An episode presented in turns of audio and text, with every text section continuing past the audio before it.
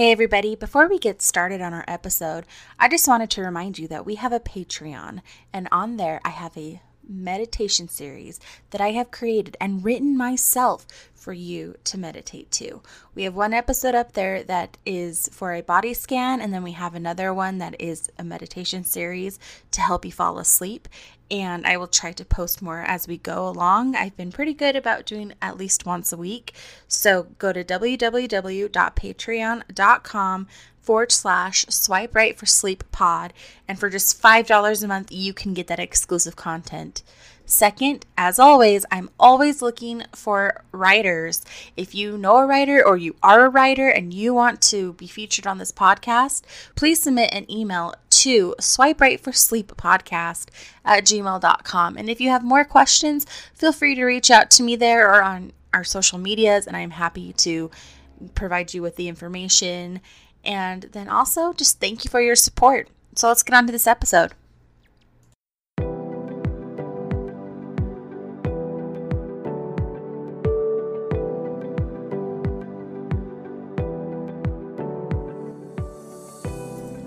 This is Swipe Right for Sleep with Adriana.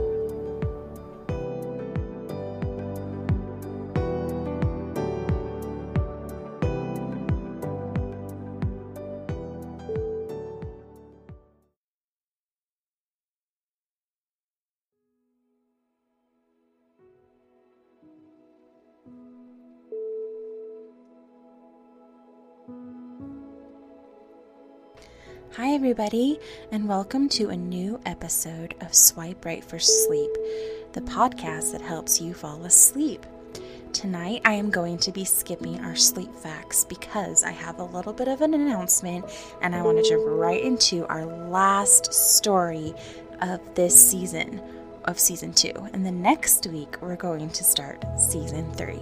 And I'm so excited because we will be reading Peter Pan by J.M. Barrie. And I want to thank everybody that participated in the vote. And if you missed out on the vote, you should follow us on social media on Instagram, Facebook, and Twitter because I post some I post some exclusive things on there and you'll miss out on special announcements like voting for the book for the next season. So tonight I'm going to read a story called The Vampire Maid by Hume Nisbet and I would like to thank the Project Gutenberg of Australia for providing this free public domain version of this story. It was the exact kind of abode that I had been looking after for weeks.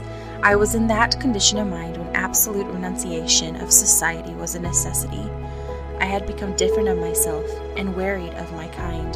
A strange unrest was in my blood, a barren dearth in my brains. Familiar objects and faces had grown distasteful to me. I wanted to be alone. This is the mood which comes up every sensitive and artistic mind when the professor has been overworked or living too long in one groove. It is nature's hint for him to seek pastures new, the sign that a retreat has become needful. If he does not yield, he breaks down and becomes whimsical and hypochondriacal, as well as hypercritical. It is always a bad sign when a man becomes overcritical and censorious about his own or other people's work, for it means that he is losing the vital portions of work, freshness, and enthusiasm. Before I arrived at the dismal stage of criticism, I hastily packed up my knapsack, and taking the train to Westmorland, I began my tramp in search of solitude, bracing air, and romantic surroundings. Many places I came upon during the early summer, wandering that appeared to have almost the required conditions, yet some petty drawback prevented me from deciding. Sometimes it was the scenery that I did not take kindly to. At other places, I took sudden antipathies to the landlady or landlord, and felt I would abhor them before a week was spent under their charge. Other places, which might have suited me, I could not have, as they did not want a lodger. Fate was driving me to this cottage on the moor, and no one can resist that destiny. One day I found myself on a wide and pathless moor near the sea.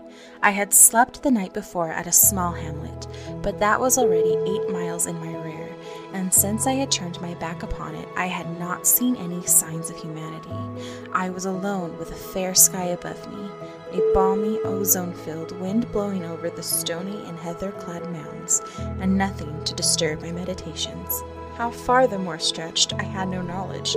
I only knew that by keeping in a straight line, I would come to the ocean cliffs, then perhaps, after a time, arrive at some fishing village. I had provisions in my knapsack, and being young did not fear night under the stars. I was inhaling the delicious summer air and once more getting back the vigor and happiness I had lost. My city dried brains were again becoming juicy. Thus, hour after hour slid past me with the paces until I had covered about 15 miles since morning, when I saw before me in the distance a solitary stone built cottage with roughly slated roof.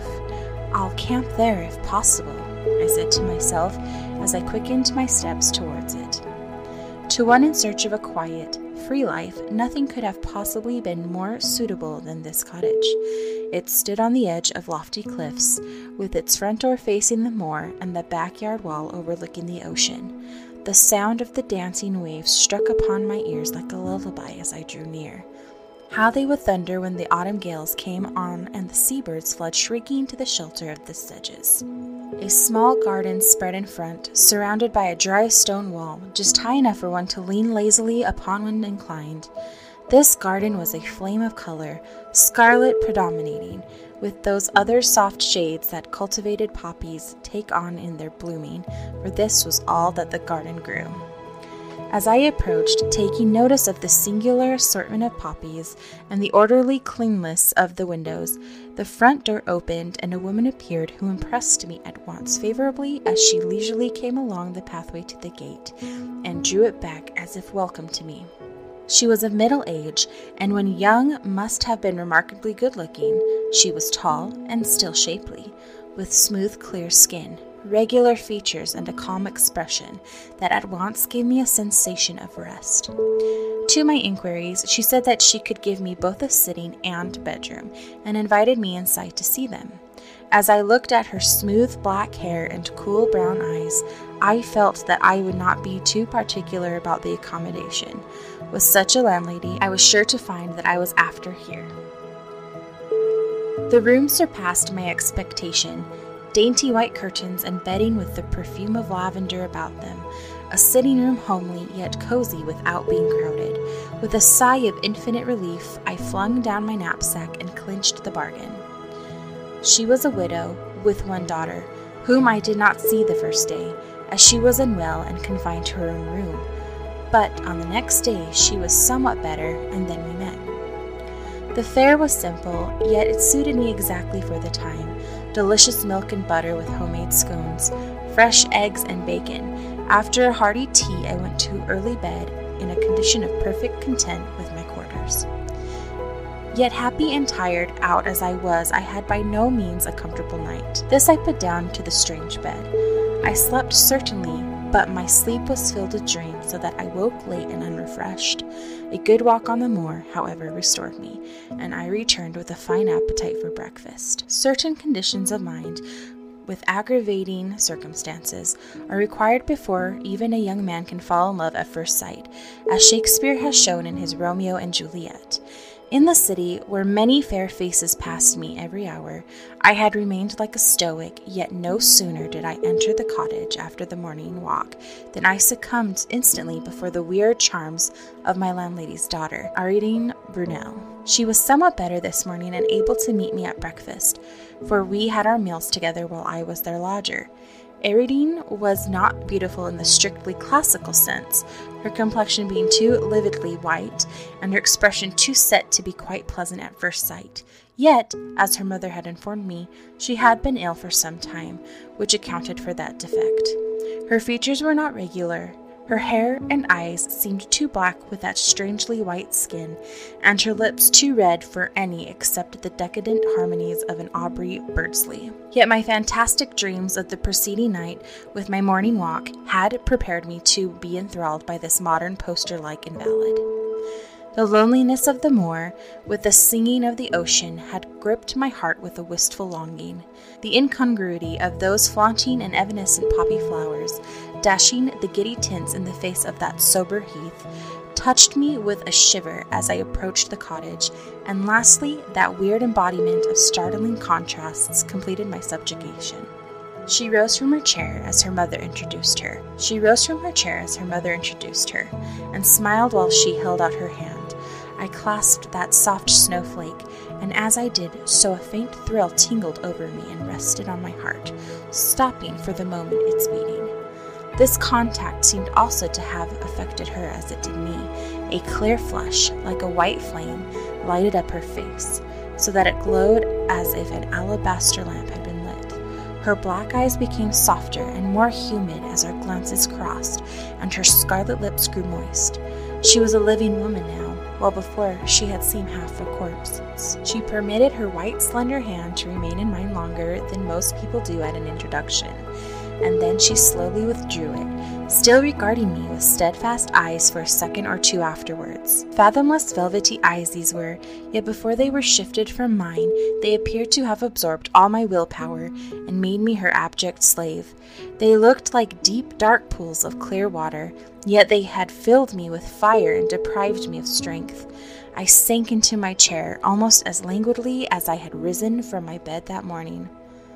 Yet I made a good breakfast, and although she hardly tasted anything, this strange girl rose much refreshed and with a slight glow of color on her cheeks, which improved her so greatly that she appeared younger and almost beautiful. I had come here seeking solitude, but since I had seen Arden, it seemed as if I had come for her only. She was not very lively. Indeed, thinking back, I cannot recall any spontaneous remark of hers. She answered my question by monosyllables and left me to lead in her words. Yet she was insinuating and appeared to lead my thoughts in her direction and speak to me with her eyes. I cannot describe her minutely. I only know that from the first glance and touch she gave me, I was bewitched and could not think of anything else. It was a rapid, distracting, and devouring infatuation that possessed me. All day long I followed her about like a dog. Every night I dreamed of that white, glowing face, those steadfast black eyes, those moist scarlet lips and each morning I rose more languid than I had been the day before. Sometimes I dreamt that she was kissing me with those red lips, while I shivered at the contract of her silky black tresses as they covered my throat. Sometimes that we were floating in the air, her arms around me and her long hair enveloping us both like an inky cloud, while I lay supine and helpless. She went with me after breakfast on that first day to the moor, and before we came back, I had spoken my love and received her assent. I held her in my arms and had taken her kisses in answer to mine, nor did I think it was strange that all this had happened so quickly. She was mine, or rather, I was hers, without a pause. I told her it was fate that had sent me to her, for I had no doubts about my love, and she replied that I had restored her to life. Acting upon Arden's advice, and also from a natural shyness, I did not inform her mother how quickly matters had progressed between us. Yet, although we both acted as circumspectly as possible, I had no doubt Mrs. Brunnell could see how engrossed we were in each other. Lovers are not unlike ostriches in their modes of concealment. I was not afraid of asking Mrs. Brunnell for her daughter, for she already showed her partially towards me, and had bestowed upon me some confidences regarding her own position in life, and I therefore knew that, so far as social position was concerned, there could be no real objection to our marriage.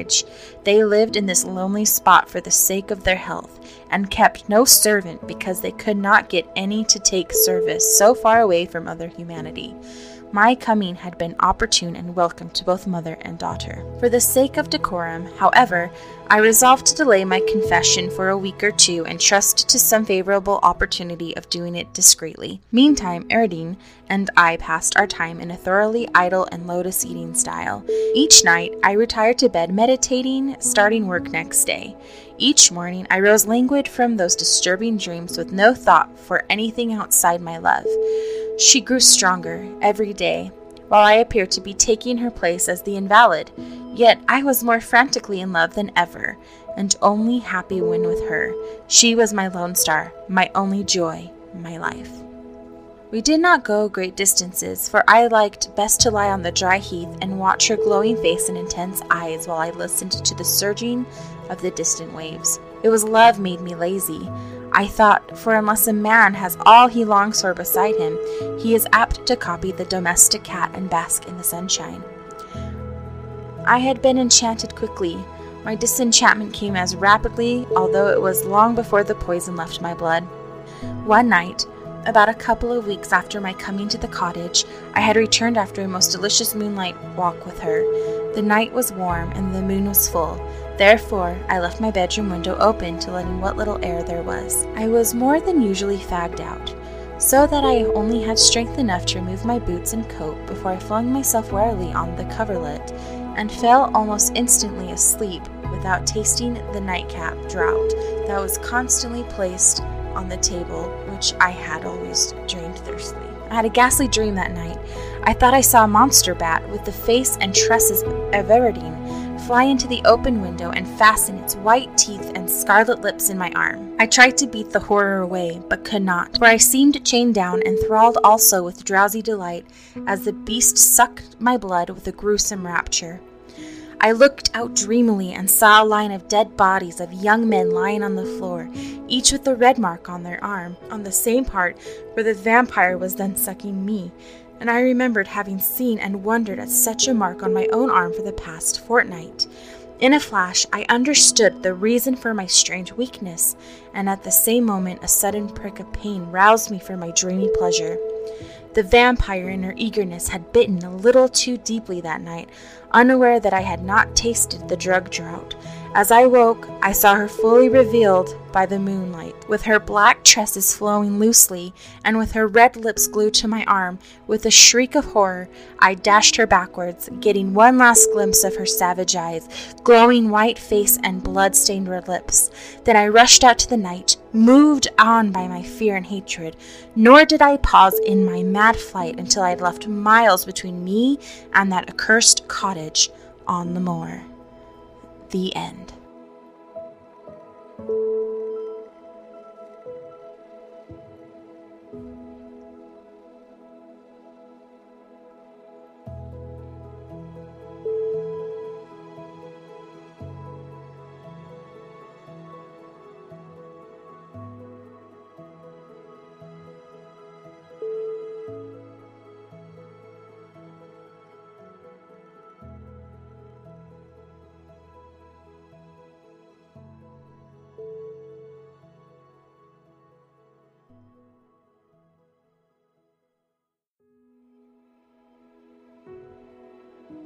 Hey there, dreamer. Are you still with me? Well, if so, we hope you enjoy tonight's episode. Don't forget to follow us on Facebook, Twitter, and Instagram. Check out www.swiperightforsleep.com for articles from this episode. If you want more content, visit our Patreon at www.patreon.com forward slash swipe right for sleep pod. Your support is appreciated. And as always, have a good night.